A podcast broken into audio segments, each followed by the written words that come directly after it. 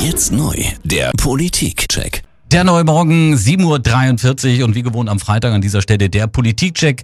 Wir kommentieren die wichtigsten politischen Themen der Woche und das tun wir jetzt zusammen mit Professor Dr. Ulrich Eid, Politikwissenschaftler an der Universität in Freiburg. Guten Morgen, Herr Eid.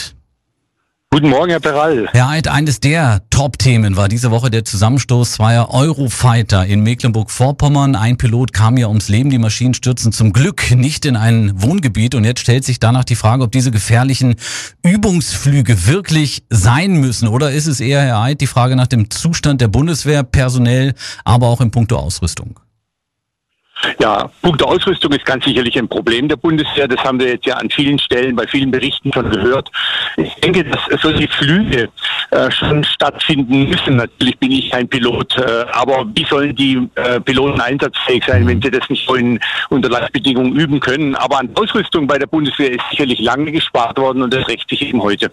Dann auch wichtiges Thema natürlich im Mordfall Lübcke. Da hat die Polizei gestern zwei weitere Verdächtige gefasst. Gegen sie wird wegen Beihilfe zum Mord ermittelt. Innenminister Seehofer will jetzt mehr in den Kampf gegen Rechtsextremismus investieren. Ist der Staat da wirklich gut genug gerüstet oder sehen Sie da auch Defizite? Da gibt es massive Defizite. Also äh, der Innenminister gibt überhaupt kein gutes Bild ab. Das hat man ihm ja seit Jahren schon gesagt, dass wir eine Gefahr von Recht haben.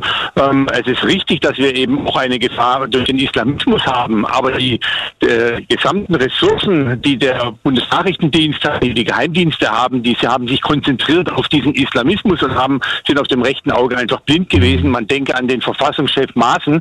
Äh, das ist ja wirklich äh, eine ganz schlechte Entwicklung. Und abschließend noch ja, das Thema Organspende. Das soll in Deutschland neu geregelt werden. Widerspricht man nicht aktiv? Ist das zukünftig möglicherweise eine Zustimmung zur Organentnahme, also im Todesfall? Welche Argumente, ob pro oder contra, haben Sie bisher am ehesten überzeugt? Wurde ja am Mittwoch auch im Bundestag diskutiert.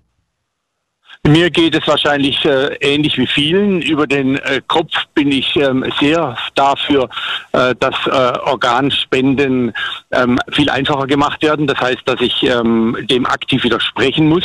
Ähm, vom Gefühl her ist es natürlich immer erst eine schwierige Geschichte. Ich kann nur sagen, je mehr man sich damit beschäftigt, jedenfalls mir geht es so, je mehr ich mich damit beschäftige, ähm, umso geringer werden meine Ängste, die damit auch verbunden sind. Ähm, äh, wer Menschen kennt, die auf ein Organ warten, ähm, äh, der kann ermessen, ähm, wie viel Segen sowas doch bringen kann. Und ähm, ich werde mir so einen Ausweis jetzt äh, holen. Ich werde dazu stimmen, ähm, denn das ist, glaube ich, schon wirklich, kann lebensrettend sein, ja. Herr Eid, vielen Dank für die Einordnung der wichtigen politischen Themen in dieser Woche. Wir hören uns bald wieder. Bis dahin jetzt erstmal schönes Wochenende und bis dann. Tschüss, Herr Eid. Danke Ihnen. Jo, tschüss.